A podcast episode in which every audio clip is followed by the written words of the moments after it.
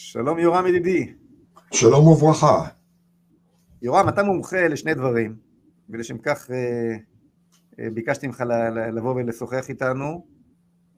שני דברים חשובים, אני כבר מזכיר שוב לצופים שלנו לשתף את השידור, אפשר גם לשתף את זה בטלגרם, אראל? שידור גם בטלגרם? קישורים, יש קישורים. יש קישורים גם לטלגרם, לצופים שלנו שתפו את השידור, זו הולכת להיות שיחה חשובה מאוד, אינפורמטיבית, חשובה, חשובה מאוד לכולנו, אז שתפו, שתפו, וחזרה אליך יורם, אז שני דברים, שני דברים שבהם אתה אה, התמחית, ואומרים מקצת, מקצת שבחו של אדם, אני לא מכיר מומחה גדול ממך ב, בשני התחומים הללו. התחום הראשון זה התחום של הסיפור הדמוגרפי, כמה באמת ערבים יש בעזה, כמה באמת ערבים יש ביהודה ושומרון, מה המספרים האמיתיים וכו'. אני לא הולך להרחיב, זה לא, זה לא נושא שיחתנו, אבל זה ברקע, ניגע רק בנתונים, ונמשיך הלאה. הנושא המהותי החשוב, שאיתו אני רוצה להעמיק איתך, זה נושא יחסי ישראל לארה"ב, שבהם אתה היית ציר ישראל בוושינגטון, אתה עוסק בנושא הזה, אתה מרצה בנושא הזה שנים רבות, דומה שזו הפעם הראשונה שישראל פותחת את שעריה בפני כוחות אמריקאים, ובעצם זורקת לפח את העיקרון שאתה בוודאי זוכר אותו כמוני, שישראל אחזה בו לאורך כל השנים, לאורך כל מלחמותיה, שרק חיילי צה"ל יגנו עלינו, ישראל תגן על, תגן על עצמה בעצמה, רק חיילי צה"ל יגנו עלינו וכן הלאה. עושה רושם שהעיקרון הזה יתרסק לחלוטין, נרחיב בעניין הזה גם כן. אז בואו קודם כל, אבל השאלה הראשונה, נניח בצד השאלה הראשונה, תגיד לי יורם, כמה עזתים יש שם? ערביי יהודה ושומרון, מדובר במיליון וחצי ולא שלושה מיליון, כפי שטוענת הרשות הפלסטינית, ומהדהד לצערי הממסד הישראלי, כלומר בעצם המינהל האזרחי של משרד הביטחון, שכנראה, כנראה רואה לנגד עיניו שקט תעשייתי עם הרשות הפלסטינית, למה לערער על הנתונים שלהם. אז ביהודה ושומרון מיליון וחצי. מיליון וחצי, ושאני אומר מיליון וחצי, כלומר, הם מדברים על ניפוח מלאכותי של מאה אחוז, זה לא שלושה מיליון, אלא מיליון וחצי. הרקע לקביעה הזאת היא מחקר שצוות אמריקאי-ישראלי, שאני שייך לו, מקיים כבר מ-אלפיים וארבע, ובניגוד למינהל האזרחי, בניגוד לממסד הישראלי, אנחנו לא מהדהדים, אנחנו לא מעריכים את המספרים, אלא אנחנו מבצעים בדיקת נאותות, כמו שרואי חשבון עושים לכל מאזן פיננסי, ולדוגמה, אליבא דרשות הפלסטינית עצמה, הם אומרים את זה, הם גם כוללים במפקד שלהם כ... חמש מאות אלף היום, חמש מאות אלף ערבים שכבר לא נמצאים פה למעלה משנה. כלל בינלאומי ברור אומר, אדם עזב את מדינת האם שלו ללימודים, לעבודה, לטיולים, לא משנה למה, עברה שנה ויום, גורעים אותו מהספירה עד שהוא חוזר ל-תשעים יום ומעלה. ישראל פועלת כך, כל העולם פועל כך, חוץ מישות אחת, הרשות הפלסטינית. זה היה שלוש מאות עשרים וחמישה אלף ב-אלף תשע מאות תשעים ושבע מפקד הפלסטיני הראשון, זה הגיע ל-ארבע מאות אלף ב-אלפיים וחמש טרום הבחירות שהיו אז ברשות הפלסטינית, היום זה כחצי מיליון. הם לא מכירים למשל, אליבא דדבריהם, היה לנו עימות לצוות שאני מייצג, עימות עם הרשות הפלסטינית, ואמרו לנו בצורה מאוד ברורה, זה היה אגב במכון נאמן בטכניון, הם אמרו בצורה ברורה, אנחנו לא מכירים בנתונים של מאזן הגירה שלילי, עבורנו מאזן הגירה הוא אפס, מי שבודק את הדיווח היומיומי של רשות האוכלוסין והגירה הישראלית, שממחשבת יציאות כניסות של יהודים, ערביי קו ירוק, ערביי ירושלים מזרחית, ערביי עזה, ערביי יוש, רואה שמשנת תשעים ושבע, מפקד הפלסטיני הראשון, היו שלוש מאות שמונים אלף מאזן הגירה שלילי, כלומר שלוש מאות שמונים אלף יצאו יותר מאשר חזרו. הם לא מכירים בנתון הזה. מדובר על ערביי ירושלים, שלוש מאות שבעים וחמישה אלף, הם נספרים על ידי ישראל כערביי ישראל, והם נספרים על ידי הרשות כערביי הרשות, כלומר ספירה אה, כפולה. ויש לפחות, לפחות מאה וחמישים אלף, לפי ספירה של נובמבר אלפיים ושלוש, ערבים שהתחתנו, ערביי יוש בעיקר, אבל גם עזה, שהתחתנו עם ערביי ערביות הקו הירוק, קיבלו תעודות זהות, בין אם תושבי קבע, בין אם אזרחים, והם שוב נספרים על ידי ישראל ועל ידי הרשות הפלסטינית. מה המספר? מה המספר של כאלה? מאה וחמישים אלף זה היה בנובמבר אלפיים ושלוש, אין ספק שהמספר עלה, להערכתי לא בנתונים מדהימים.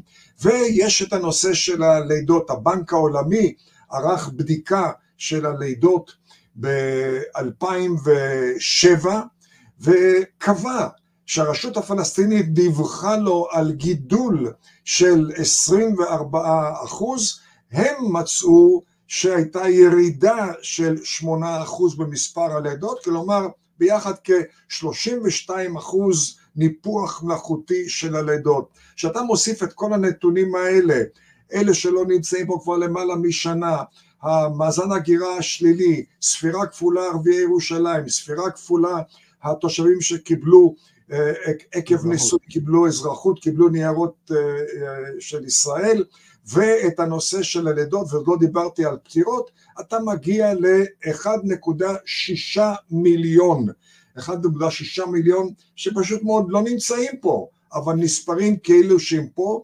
והמספר אגב עולה מיום ליום, אלה שבחול למעלה משנה מולידים בינתיים ילדים, ואנחנו יודעים שהיקף הלידות עולה על היקף הפטירות, ערביי ירושלים גדלים עקב לידות, הערבים שקיבלו תעודות זהות עקב נישואים יולדים גם הם, כלומר המספרים האלה הולכים ותופחים, והמינהל האזרחי הישראלי הוא כרגיל מהדהד את הנתונים הפלסטינים, לא טורח לבדוק אותם. ומה בעזה?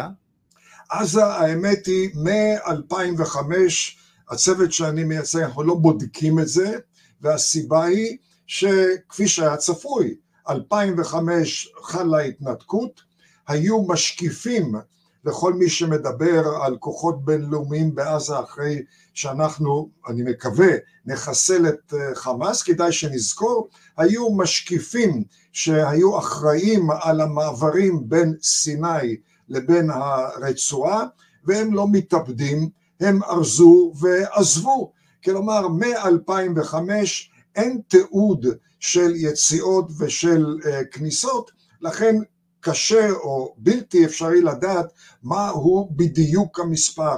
הפעם האחרונה שאנחנו אה, אה, אה, תיעדנו את המספר ב-אלפיים וחמש, אנחנו מדברים על מאזן הגירה שלילי של אחד עשר אלף, כל הידיעות שקיימות, אבל שוב, זה לא תיעוד, מדברות על מספרים כפולים, משולשים, או פי ארבע, של ערבים שעזבו את עזה. הערכה, הערכה, ואני מדגיש, זה לא תיעוד, הערכה שלי, מדובר על כמיליון וחצי לכל היותר, לכל היותר בעזה. זאת אומרת, יש לנו לכל היותר מיליון וחצי ביהודה ושומרון, ועוד מיליון וחצי בעזה. זה, זה, זה הסיפור, כשביהודה ושומרון אלו נתונים מדויקים, בעזה זו הערכה בלבד. אני יכול לומר לך שאם צבי חזקאלי ידידינו, דיווח שרק בשנה האחרונה עזבו את עזה כ-מאתיים אלף עזתים, ואני מניח שלפני כן עזבו גם כן. אני, אני באופן אישי נוטה לחשוב שהערכה שלך, של המיליון וחצי, זה הערכה ברווח. נכון, יש פחות ממיליון נכון, וחצי, נכון. אולי אפילו הרבה פחות ממיליון וחצי. נכון מאוד. אה, אה, אבל, אבל אנחנו שומעים שלושה מיליון, שני מיליון, אוקיי. אני חייב להגיד, להגיד לך, ובזה לסגור את העניין הזה, וזה כל כך חשוב מה שהנתונים שאמרת עכשיו.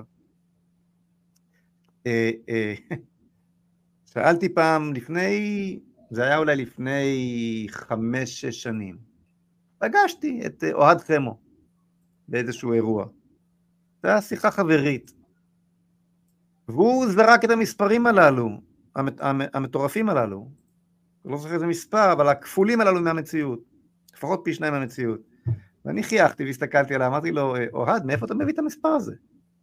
אז מה זאת אומרת? מהלמ"ס הפלסטיני.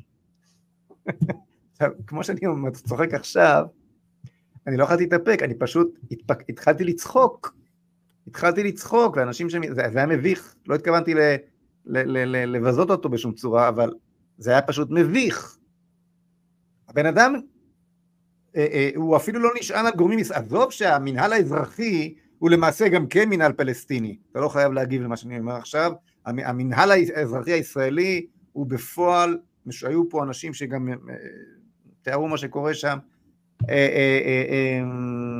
יש שם אנשים שעברו צד, נניח את זה בצד, כלומר, גם לנתונים, יש אינטרס פוליטי להדהד בישראל, להדהד את הנתונים של הצד השני, אבל הוא אפילו לא נשען על נתונים ישראליים או עד חמו, הוא נשען הישר מפי הגבורה, הישר מהר סיני, הוא ירד עם לוחות הברית, מהלמ"ס, הלשכה המרכזית לסטטיסטיקה של הסו-קול פלסטינים, ואת הנתון הזה, הטלוויזיה בישראל מעדדת לישראלים, כמובן מאליו, ולך תתמודד. עכשיו, זה מאוד משמעותי, יורם, כי, כי אה, אה, אתה רואה היום שגם השמאל מתחיל לדבר, סליחה, על חוסר הצניעות פייגלינית. את הפתרון שאני מדבר עליו כבר עשרים שנה, יורד לפרטים, מספרים, איך מעודדים את, את הגירתם, לאיזה מדינות, כמה תקבל כל חמולה שיוצאת, איך, איך לייצר, איך לייצר את זה. אתה, אתה, אתה, כש, כש, כשהנתונים מנופחים, ככל שאתה מנפח את הנתונים יותר, לכאורה הפתרון פחות ישים. אבל כשאתה יורד למספרים, תשמע, פחות ממיליון וחצי, זה מספר שבהחלט אפשר להתמודד איתו. אבל זה לא רק זה, לא רק זה, יש נתון נוסף, שגם הוא לא ידוע לרוב הציבור, והוא המהפכה בדמוגרפיה היהודית, משום שאם בשנות ה-שישים, בממוצע, היו שש לידות יותר לאישה ערבייה בקו הירוק וביוש מאשר לאישה יהודייה, הרי שב-אלפיים וחמש עשרה הפער הזה נמחק לחלוטין, להיות מדויק, שלוש נקודה אחת עשרה לידות לאישה ערבייה ולאישה יהודייה, כלומר פער של שש לידות נמחק בשנים האלה, של מה שאני מגדיר ההתמערבות של הדמוגרפיה הערבית, ומ-אלפיים וחמש עשרה כל שנה, שיעור, או, שיעור הפריון, מספר הלידות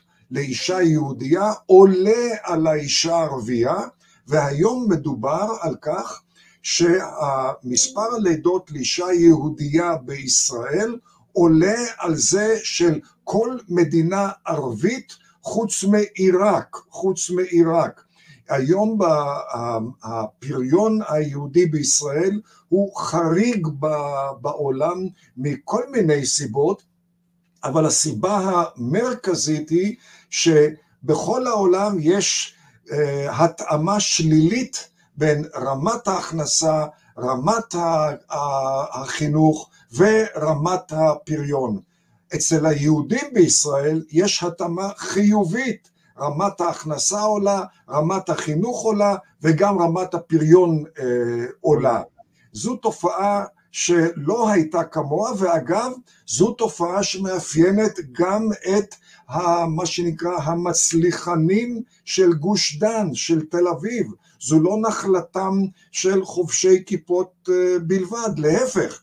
אם מסתכלים על הזינוק בדמוגרפיה היהודית, ו מספר שמעביר את הזינוק הזה, או מדגים אותו, ב-אלף תשע מאות תשעים וחמש היו שלושים אלף אה, לידות. ב-אלפיים עשרים ואחת מדובר על מאה שלושים ושמונה אלף לידות, כלומר זינוק של שבעים אחוז. באותם שנים של זינוק בהיקף הלידות היהודיות של שבעים אחוז, היקף הלידות הערביות עלה ב-תשעה עשר אחוז, כלומר פער של חמישים ואחד אחוז לטובת הלידות היהודיות, ובקרב היהודים בשנים האלה ישנה ירידה מתונה במגזר החרדי, עקב כמובן השתלבות הולכת וגוברת, שוב בניגוד yeah. למה שמדברים, בניגוד למה שמדווחים, ו הירידה המתונה הזאת היא לא מי יודע מה, כן, פחות לידה או לידה אה, פלוס, הכיפות הסרוגות ישנה יציבות, המגזר החילוני לראשונה, לראשונה, הוא מהווה את התרומה החשובה ביותר לזינוק של הדמוגרפיה היהודית. אז לסיכום הקטע הזה, אני חייב לומר לך, כי בהקשר כאן, אנחנו כמובן בסופו של דבר מדברים בהקשר של מה שקורה כרגע, כן? לא, בטווחים הקצרים, אין מה לעשות, זה משפיע על השיחה, זה, זה זאת המשמעות. התחושה, איך נאמר, מתסכלת, זה לא מילה, לא מילה מדויקת, התחושה שכל הבעיה אצלנו בראש, רק אצלנו בראש. אנחנו יכולים לייצר פתרון, הפתרון לעזה קיים מתחת לאף. אין בעיה דמוגרפית, הם כפרטים, לא כאומה, לא כפרעה, לא, לא כשמחוברים לפרעות הלאומית שלהם, אלא כפרטים, מתים לעזוב את עזה, ומשלמים אלפי דולרים בשביל לעלות על ספירות רעועות ומסוכנות, לחצות את הים התיכון לקפריסין, ליוון, לטורקיה, ולהימלט משם, עוזבים באלפיהם, כל מה שצריך לעשות זה לעודד את התהליך הזה, לכבוש את עזה עכשיו, לא לתת להם שוב פעם את הניצחון, שבסופו של דבר הם אוחזים בשטח, וללכת לתהליך של עידוד, עידוד ההגירה הזאת, ובא לציון גואל, ובא לציון גואל, ונגמר הסיפור. משה, למה אתה מתפלא? אנחנו מדברים פה על פער, בין התובנה המקובלת לגבי הדמוגרפיה לבין המציאות. ראינו בשביעי לאוקטובר את תוצאות הפער בין התובנה המקובלת לגבי הפלסטינים בכלל, הפלסטינים בעזה בפרט, לבין המציאות, ואני טוען, ואני טוען שלצערי, לצערי, אותו פער בין תובנה מקובלת לבין המציאות, קיים גם בכל הקשור לארצות הברית ויחסי okay. ארצות הברית. כלומר, הקברניטים של המדינה, התקשורת המובילה לכאורה של המדינה, האקדמיה, הם כבולים לתובנות שאין להם קשר למציאות, לא בנושא הדמוגרפי, לא בנושא הפלסטיני ולא בנושא האמריקאי, ואלה הם הנושאים שיקבעו את עתידנו באזור הזה. שלח לי הבוקר, אנחנו עוברים עכשיו לסיפור האמריקאי באמת, שלח לי הבוקר חבר מרכז ליכוד, שנמצא שם בתוך הקבוצות, וגם עוקב אחר הדברים שלי, והוא טען שם את הטענות של פייגלין בתוך הקבוצות של הליכודניקים, והסביר להם, אנחנו לא יוחזר, באמת, מה, מה קורה כאן, הם אמרו לו, מה אתה, חוש, מה, מה אתה מציע? כל, כל הרקטות של הכיפת ברזל זה אמריקה, בלי אמריקה אתה יכול פה לסגור את המלחמה, אין לך עם מה להילחם, וכן הלאה, אני לא, לא, לא אקריא לך עכשיו את כל התכתובת הזו שאיתו, אומר לי, מה, מה, מה לענות להם, הוא אומר לי. ואמרתי לו, תאמר להם, שמזל גדול יש לנו, שמי שהקים את, ה, את המדינה הזאת, זה בן גוריון ולא ביבי, כי ב-ארבעים ושמונה היה כאן אמברגו נשק אמריקאי, היה פה חמש צבאות ערב, ולנו לא היה אפילו טנק, בקושי מטוס, היה פה איזה חיל רגלים את שוקמק פלמחניקים פחות או יותר, ומתוך מהסערת הקרב הקמנו את צה"ל וכן הלאה. אז, אז אה, אה, אה, הטיעון הזה ש, שאין ברירה, כי אמריקה, תמשיך אתה, תמשיך מכאן. שוב, התובנה שאנחנו תלויים בארצות הברית, מקבלים כל שנה שלוש נקודה שמונה מיליארד דולר, ולכן אין לנו ברירה אלא לעמוד דום ולפעול כפי שהאמריקאי רוצה, זו תובנה שאין לה שום קשר למציאות. אפשר להרחיב, וזה לא הנושא אני מניח, אבל שלוש נקודה שמונה מיליארד דולר שישראל מקבלת, זה לא סיוע חוץ, זה לא סיוע חוץ, זו בוננזה לאמריקאים. עכשיו, זה נשמע הזוי שאני אומר את, ה, את הדבר הזה, אבל אני אתן בכמה דקות רק דוגמה שתיים. ישראל מטיסה, חיל האוויר הישראלי מטיס אף חמש עשרה, אף שש עשרה, אף שלושים וחמש, ואין ספק, מגיע, מגיעה הוקרה עמוקה לאמריקאים על שהם מאפשרים לנו את זה. אבל בל נשכח, אנחנו יום יום מעבירים לקחים לתעשייה האווירית האמריקאית, מחיל האוויר הישראלי לתעשייה, וגם מחיל האוויר הישראלי לחיל האוויר האמריקאי. אני ביקרתי במפעל שמייצר את ה-אף שש עשרה ו-אף שלושים וחמש, ואחד המנהלים אמר לי בצורה מפורשת, מפורשת, יש לנו מעבדה בתנאי קרב ייחודית, שמה ישראל, והיא מעבירה לנו את הלקחים שמשולבים בדור הבא של המטוסים כשדרוגים. שאלתי, מה זאת אומרת, כמה שדרוגים? הוא אומר, ב-אף שש עשרה לבד, למעלה מ-שש מאות שדרוגים מבית היוצר הישראלי. נתן לי גם דוגמה, תא טייס חמישים אחוז, מערכת הירי שבעים וחמישה אחוז מבית היוצר הישראלי. שאלתי אותו, אם היית שם סימן דולרי ליד אותם שש מאות פלוס שדרוגים של אף שש עשרה, מה היית מקבל? והתשובה שלו הייתה, אין לנו תחשיב מדויק, אבל מדובר פה בצורה ברורה על בוננזה של מיליארדי דולרים. אמרתי לו, תשמע, זה נשמע נהדר, אבל מאיפה אתה מוצץ את המספר הזה? הוא אמר, מגה מיליארד דולרים. הוא אמר לי, תשמע, כל מי שיודע מה ההוצאות של מחקר ופיתוח של מטוס יודע, אתה מדבר על מיליארדי דולרים, ישראל חוסכת לנו, המעבדה הזאת ששמה ישראל, חוסכת לנו בין עשר לעשרים שנה של מחקר ופיתוח, אם בכלל היינו מגיעים לרמה הגבוהה הזאת של שדרוגים. זה כשלעצמו מיליארדי דולרים, אבל זה גם מביא לשדרוג התחרותיות בעולם, כלומר אנחנו מייצאים יותר עקב השדרוגים האלה, וזה מביא לנו עוד מספר מיליארדי דולרים. חיל האוויר, עכשיו, זה אף שש עשרה, יחסית מטוס ישן, אף שלושים וחמש, הבוננזה שלהם היא הרבה הרבה הרבה יותר אה, גבוהה, אבל מה קורה עם חיל האוויר האמריקאי? יום יום אותם שדרוגים עוברים לחיל האוויר האמריקאי, לא רק שהם עוברים לחיל האוויר האמריקאי, אנחנו מקבלים את המטוסים תמיד, אבל תמיד, בין חמש לעשר שנים לפני שהטייס האמריקאי הראשון יוצא לטיסה מבצעית עם המטוס שלו, אבל שהוא יוצא עם המטוס אף חמש עשרה, שש עשרה, שלושים וחמש, הוא יוצא עם מטען אדיר של ניסיון ולקחים של חיל האוויר הישראלי, מה שמשפר בצורה מהפכנית את תורות הלחימה שלהם, את הביצועים שלהם, ואמרו לי לא אחד ולא שלושה ולא חמישה ולא עשרה,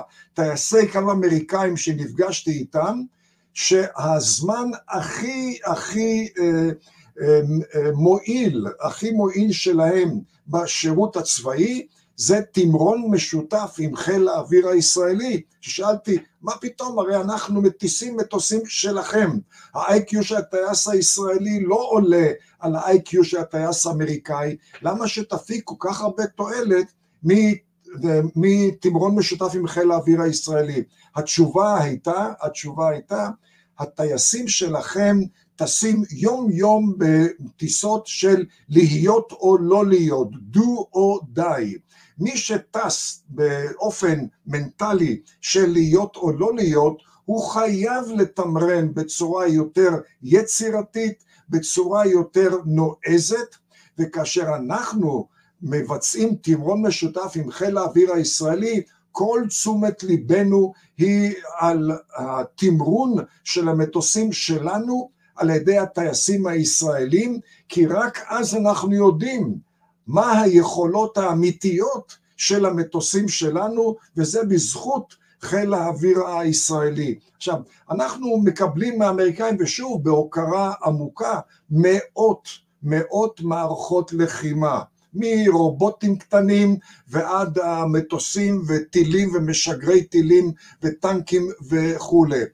אם אני מדבר רק במטוס אחד, אף שש עשרה, מגה מיליארד דולר אה, אה, הכנסה להם, מה אנחנו מדברים על מאות מערכות נשק אמריקאיות, ועוד לא דיברנו על המודיעין. מי שהיה פעם מפקד המודיעין האמריקאי, התבקש להסביר מדוע הוא כל כך משתוקק לשיתופי פעולה מודיעיניים עם ישראל. והתשובה שלו הייתה, משום שישראל מעניקה לנו כל כך הרבה מידע מודיעיני חיוני, שאם היינו צריכים לרכוש אותו בעצמנו בלי העזרה של ישראל, היינו צריכים להקים חמש סוכניות ביון, חמישה סי איי איי. רק לתשומת הלב, התקציב השנתי של סי איי איי אחד זה כמעט חמישה עשר מיליארד דולר, שזה כשלעצמו ארבע מאות וחמישים אחוז פחות או יותר תשואה על ההשקעה שבטעות נקראת סיוע חוץ של שלוש נקודה שמונה מיליארד דולר. אבל זה, זה היבט אחד של הפגם ב, או המום בתובנה המקובלת. כל מי שטוען, אין לנו ברירה, אנחנו, ואנחנו שומעים את זה, הרי אנחנו יודעים, מהימין ומהשמאל, לא רק מה, מהשמאל. כל מי שאומר את זה, הרי מבין מתי יש לחץ, שהם רוצים שנפעל בניגוד לאינטרס הביטחוני שלנו. כלומר, כל מי שפועל לפי הלחץ האמריקאי, הוא פוגע בביטחון הלאומי של ישראל, ואני מוסיף ללא צורך. עכשיו, מדוע אני אומר ללא צורך? כי הדרך הנכונה, אני חושב, להעריך ככה צריכים לפעול או אחרת צריכים לפעול, זה הסמך העבר, הסמך הרקורד של העבר. וכמו שציינת, בן גוריון הכריז על הקמת המדינה, כאשר עד הדקה האחרונה הוא לא ידע האם הנשיא טרומן כן תומך או לא תומך. לוי אשכול פתח בששת הימים במלחמת מנע, למרות שהנשיא האמריקאי אמר לו, אם אתה תעיז לפעול לבד פעולת מנע, אתה גם עלול להישאר אה, לבד. אשכול איחד את ירושלים, למרות שהנשיא ג'ונסון אמר לו, שלא תעיז, יהיו השלכות מאוד שליליות על יחסינו. ואשכול היה הראשון שהקים יישובים יהודים מעבר לקו הירוק, בירושלים, גוש עציון, הבקעה וכו', על אף ולמרות לחץ אמריקאי, ואגב עם הרבה פחות נכסים כלכליים, ביטחוניים, דמוגרפיים, מאשר יש לנו היום, וכמובן שבגין הפציץ את הכור הגרעיני בעיראק, למרות שמעליו היה תלוי איום אמריקאי ברוטלי ביותר. אם תעשה את זה, אנחנו לא נספק לך מטוסי קרב, נשאה את הסכמי שיתופי הפעולה הביטחוניים, תהיינה השלכות דיפלומטיות חמורות, והוא עשה את זה.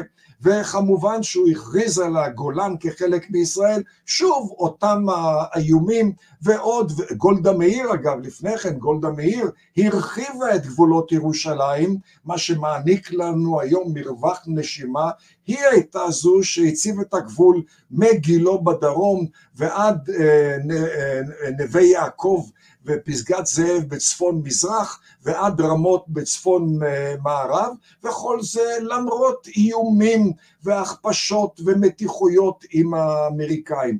הדבר החשוב יותר לדעת, ביותר לדעת הוא שבמקביל לאותם לחצים, והדיפת הלחצים, לא קנייה ללחצים, אנחנו רואים הרחבה והעמקה דרמטית, מעבר לתחזיות הכי אופטימיות של שיתופי הפעולה עם האמריקאים. ומדוע? האמריקאים לא טיפשים, הם רוצים ביום סגריר בעל ברית שיודע לעמוד בלחצים, בעל ברית שמקפל זנב ונרתע, בעל ברית שהוא פייסן, בעל ברית שהוא נסוג, בעל ברית שחושב שמחוות יקנו לו, יקנו לו ביטחון, הוא לא בעל ברית רציני ביום, ביום סגריר. אבל לא פחות מזה, אותה תובנה קלוקלת שאין לנו מה לעשות, כי הנשיא ביידן אמר, כי מזכיר המדינה אמר, זו תובנה שנשענת על אי הבנה, על אי הבנה של המבנה הפוליטי האמריקאי. המבנה הפוליטי האמריקאי זה לא המבנה המצ'וקמק, הקלוקל, ההרסני של הפוליטיקה בישראל. לפי החוקה האמריקאית, לפי ההיסטוריה האמריקאית עתירת התקדימים, כוחה של הרשות המחוקקת שקול לכוחו, לכוחה של הרשות המבצעת, ואגב, החוקה האמריקאית היא מציבה את הרשות המחוקקת כסעיף הראשון של החוקה, לא את הרשות המבצעת, וזה נעשה בכוונה תחילה, כי כל החוקה האמריקאית בנויה על העיקרון לא לאפשר לנשיא לחשוב שהוא מלך. ואיך אתה עושה את זה? אתה מעניק שרירים לרשות המחוקקת. עכשיו אומרים בעלי הניסיון כביכול בישראל, מה אתה מדבר? הנשיא האמריקאי הוא מכונה בחוקה האמריקאית Commander in Chief, המצביע העליון. זה נכון, אבל מה שהם לא מבינים, הוא המצביע העליון כל עוד המחוקקים מאפשרים לו. ואם המחוקקים מחליטים, וזה לא דבר שגרתי, אם הם מחליטים לבלום אותו, להצר את צעדיו, לקצץ את כנפיו, לשנות את המדיניות שלו, או שהם רוצים ליזום מדיניות, הם יכולים. וסתם אפשר לשלוף הרבה דוגמאות. הנשיא אובמה היה זה שהעלה את האחים המוסלמים למעשה לשלטון במצרים, הוא תקע סכין בגבו של מובארק וחיזר אחר האחים המוסלמים. הקונגרס האמריקאי לא סבל נחת מזה, למרות שהיה לו רוב דמוקרטי בשני הבתים, והקונגרס האמריקאי אמר, האחים המוסלמים הם ראויים לסנקציות, זה לא משטר דמוקרטי לפי טעמנו. אובמה התנגד, אבל הסנקציות הוטלו, כי זה כוחו, כוחה של הרשות המחוקקת. הנשיא טראמפ לא רצה שיוטלו סנקציות על פוטין, הקונגרס אמר, פוטין ראוי לסנקציות, והסנקציות הוטלו למרות שטראמפ התנגד. אבל יש דוגמאות הרבה הרבה יותר משמעותיות. הייתה מלחמה בווייטנאם, לאוס וקמבודיה. מי שהפסיק אותה, למרות הנשיא ניקסון, היה הקונגרס, שהעביר חוק שאמר, מחצות הלילה אסור להוציא אפילו סנט אחד על מלחמה בדרום מזרח אסיה. ניקסון התנגד, רצה להטיל וטו, לא עזר שום דבר. המלחמה הסתיימה. רייגן הייתה לו מעורבות צבאית, בגואטמלה ובאנגולה, זה לא נשא חן בעיני הקונגרס, והקונגרס החליט על המעורבות הזאת להיפסק מיד, והיא הופסקה. למה? כי הקונגרס רצה. וגם בהקשר שלנו, שמדובר היום על אם אנחנו רוצים סיוע כספי, אין ברירה, אלא לעשות מה שמזכיר המדינה והנשיא אומרים. ב-אלפיים וארבע עשרה, נדמה לי זה היה צוק איתן אם אני לא טועה, ישראל דרשה, אגב זה לפי ההסכם עם האמריקאים, דרשה למלא את המלאים של כיפת ברזל. אגב, ההסכם הזה הוא מאוד ברור, שוב, בוננזה לאמריקאים. אנחנו פיתחנו את כיפת ברזל, אבל האמריקאים סייעו פיננסית, ולכן ההסכם אומר, ישראל תעביר את הטכנולוגיה, אגב, העברנו לו מאה אחוז, אבל שואף ל-מאה אחוז, רוב הייצור נעשה בחברת רייתיון בארצות הברית, ואנחנו ביקשנו ב-אלפיים וארבע עשרה, רבותיי, המבקשים למלא שוב את המלאי, נדמה לי דובר על כמיליארד דולר.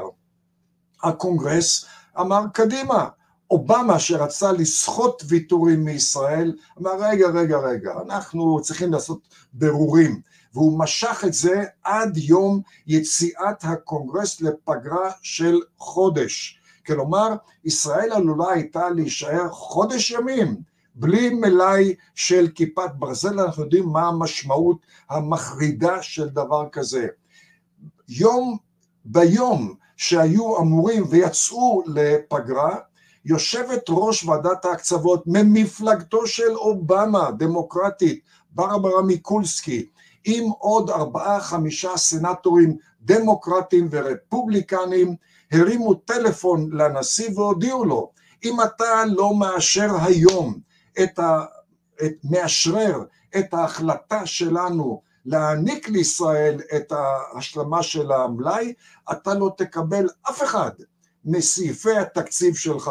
ותוך שעה הגיע טלפון, הנשיא מוכן להפשיר את השלמת המלאי של כיפת ברזל. אגב, יש לנו בארץ כמיליון ורבע עולים מברית המועצות בגלל הקונגרס האמריקאי, למרות התנגדות הנשיא האמריקאי. זה היה הסנטור ג'קסון שהעביר חוק, יזם, יזם חוק של בית הנבחרים והסנאט שאמר, אם ברית המועצות, אחר כך רוסיה, רוצות סיוע מהאמריקאים, חייב להיות, חייבת להיות מדיניות של פתיחת שערי ההגירה, שעד אז המשטר הסובייטי התנגד. אלף תשע מאות תשעים ואחת הם היו זקוקים, אחרי שהתפוררה ברית המועצות, רוסיה הייתה זקוקה ל-תשע מאות מיליון דולר בשנה, ואמרו האמריקאים, אנחנו מצטערים, יש לנו פה סעיף מהחוק, אתם חייבים לפתוח את השערים. אגב, הנשיא ניקסון אז התנגד לחוק הזה, ואיים בהטלת וטו, ואגב, הוא לא עשה את זה עקב אנטי-ישראליות או אנטישמיות, הוא באמת, הוא באמת חשש שחוק כזה עלול גם לשבש את היחסים בין ברית המועצות לארצות הברית, עם כל המשמעויות הגלובליות, אבל גם זה עלול להביא לפוגרומים בתוך ברית המועצות, ומי שתמכה בעמדתו הייתה ראש ממשלת ישראל, גולדה מאיר. והסנאטור ג'קסון אמר לגולדה מאיר ולנשיא ניקסון, אני לא עושה את זה למען ישראל, אני לא עושה את זה למען ארצות הברית, אני עושה את זה כי זה הדבר הנכון לעשות.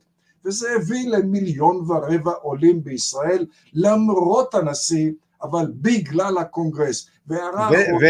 ולמרות גולדה, מדהים. תשמע,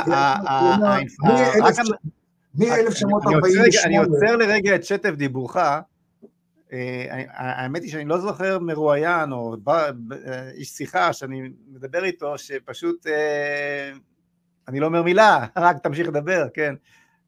השטף ההרצאה שלך הוא מרתק, כמות האינפורמציה והתובנות שאנחנו מפיקים פה מהשיחה הזאת בעיניי היא לא תסולה בפאז, בפאז. אני רוצה בכל זאת א' לומר כאן איזשהו משהו שאני חושב ש... אני בטוח תוכל להשלים אותו גם כן, לגבי מי מרוויח ממי עוד בהקשר הקודם של הסיוע כביכול האמריקאי, אבל אז אני רוצה לעבור גם לעניין של האינטרסים, מדוע הם כאן עכשיו, ככל שאתה מבין את המהלכים העכשוויים האמריקאים. אז אני רק רוצה להעיר הערה נוספת, או שכבה נוספת להסבר שנתת, והוא שהאמריקאים עשו כאן עסקה כלכלית, בוננזה כמו שאתה קורא לזה, לא רק בהקשרים של הפקת לקחים, שבהם הם חסכו, חסכו מיליארדים בפיתוח שם, אלא שבכל פיתוח ישראלי, זה בעיקר בא לידי ביטוי בפיתוח של טילים וכטב"מים ודברים מן הסוג הזה, שבו היה איזשהו סיוע אמריקאי, איזשהו אחוז של סיוע אמריקאי בשלבי הפיתוח, והטילים, טילי הנ"מ והטילים נגד טילים הישראלים נחשבים לטובים בעולם, והמטוסים ללא טייס, כן, המערכות המוטסות מרחוק הטובות בעולם. אם היה שם אגורה, סנט אמריקאי אחד, אזי היכולת שלנו לייצא את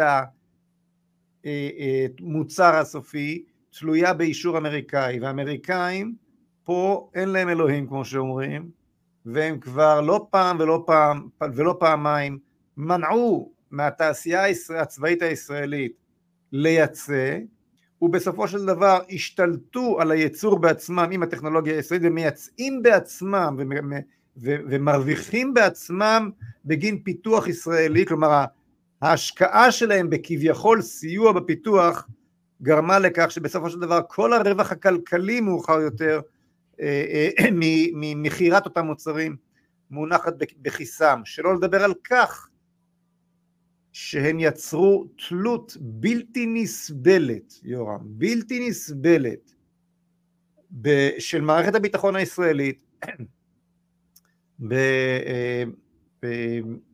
באישורים אמריקאים לפעולות מבצעיות. אין לי מידע מוחלט על העניין הזה, אבל אין לי ספק שאתה לא יכול להמריא היום עם אף שלושים וחמש בלי שאמריקאים יודעים בדיוק מה קורה, שומעים את מה שקורה בתוך הקוקפיט, כן? עד כדי כך.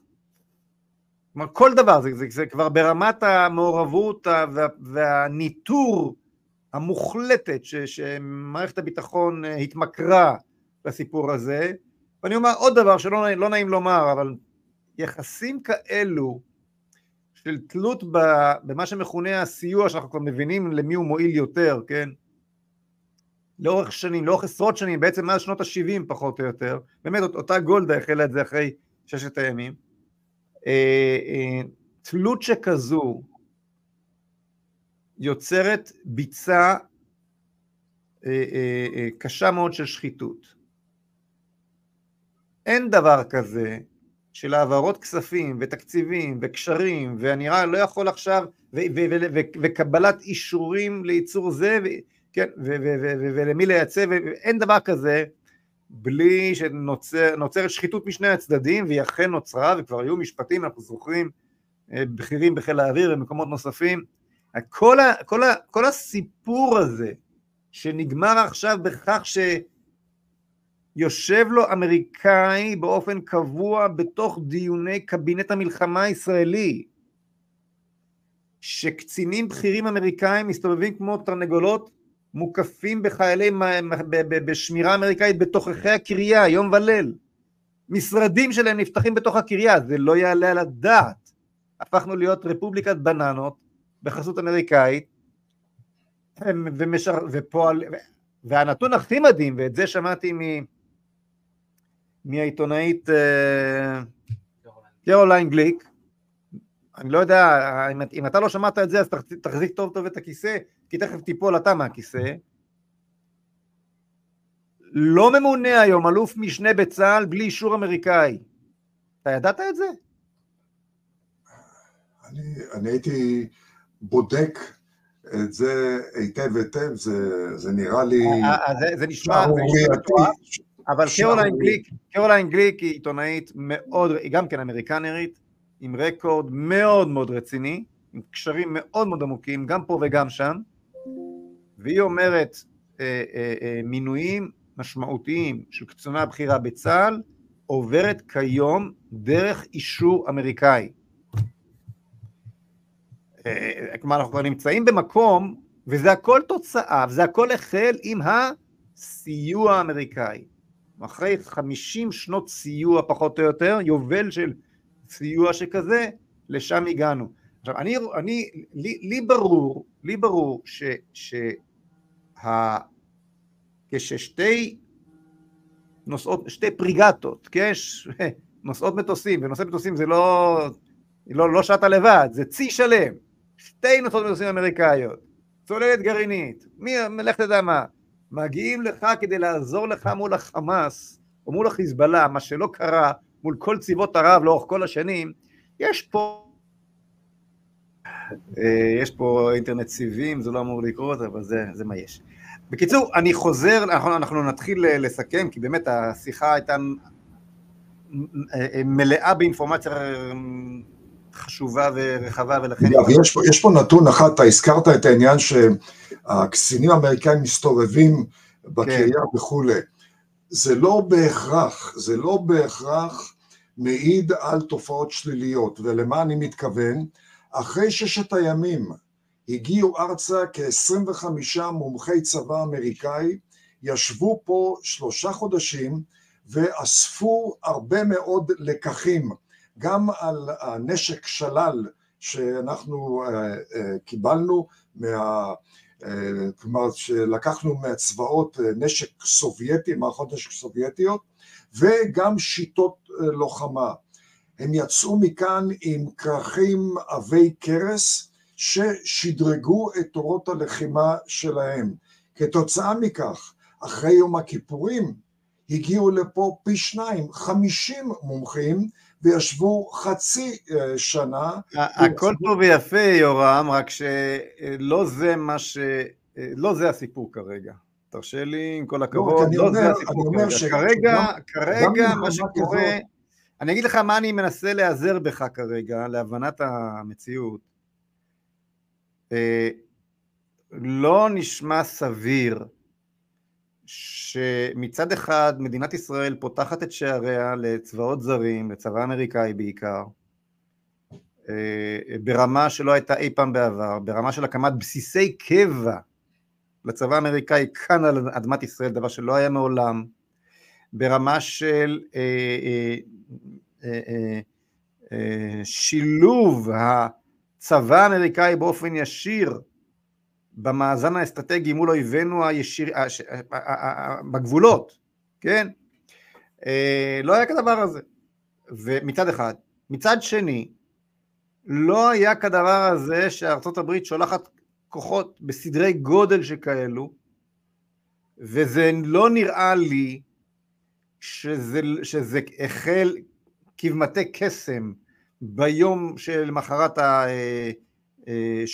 שואת העוטף, זה לא נראה כך, שכבר למחרת אתה שומע שהג'רלד פורד בדרך הנה וכן הלאה, ואני שואל אותך, כמו ששאלתי אחרים אגב, אני אמשיך לשאול, כיצד אתה מבין מהרגע את, את, את, את המעורבות האמריקאית, ואם תוכל רק לתמצת את זה, כי אנחנו כבר גלש, גולשים מעבר לשעה שלנו, אה, אה, באופן הרח, הרחב יותר, איך אתה, איך אתה מסביר את זה לעצמך, מעבר לרצון לעזור לבת ברית? אין ספק שמבחינת ארצות הברית יש פה כוונה כפולה ומכופלת. מצד אחד הם רוצים באמת ובתמים להרתיע את איראן ולהרתיע את חיזבאללה, כי הם חוששים לפעולה צבאית עצמאית של ישראל נגד איראן, והם חוששים למלחמת מנע של ישראל נגד חיזבאללה, כאשר כל אחד מאותן התרחשויות, ואולי שתיהן, גם הנושא האיראני וגם הנושא החיזבאללה, יכולים להצית אה, סכסוך גדול יותר במזרח התיכון. הם רוצים למנוע את הדבר הזה. במקביל, או, ולכן, הם גם באים לפה למעשה עם חיבוק דוב. הם רוצים לסנדל את ישראל, הן במאבק מול חיזבאללה, הן במאבק מול איראן, ואפילו מול, מול חמאס.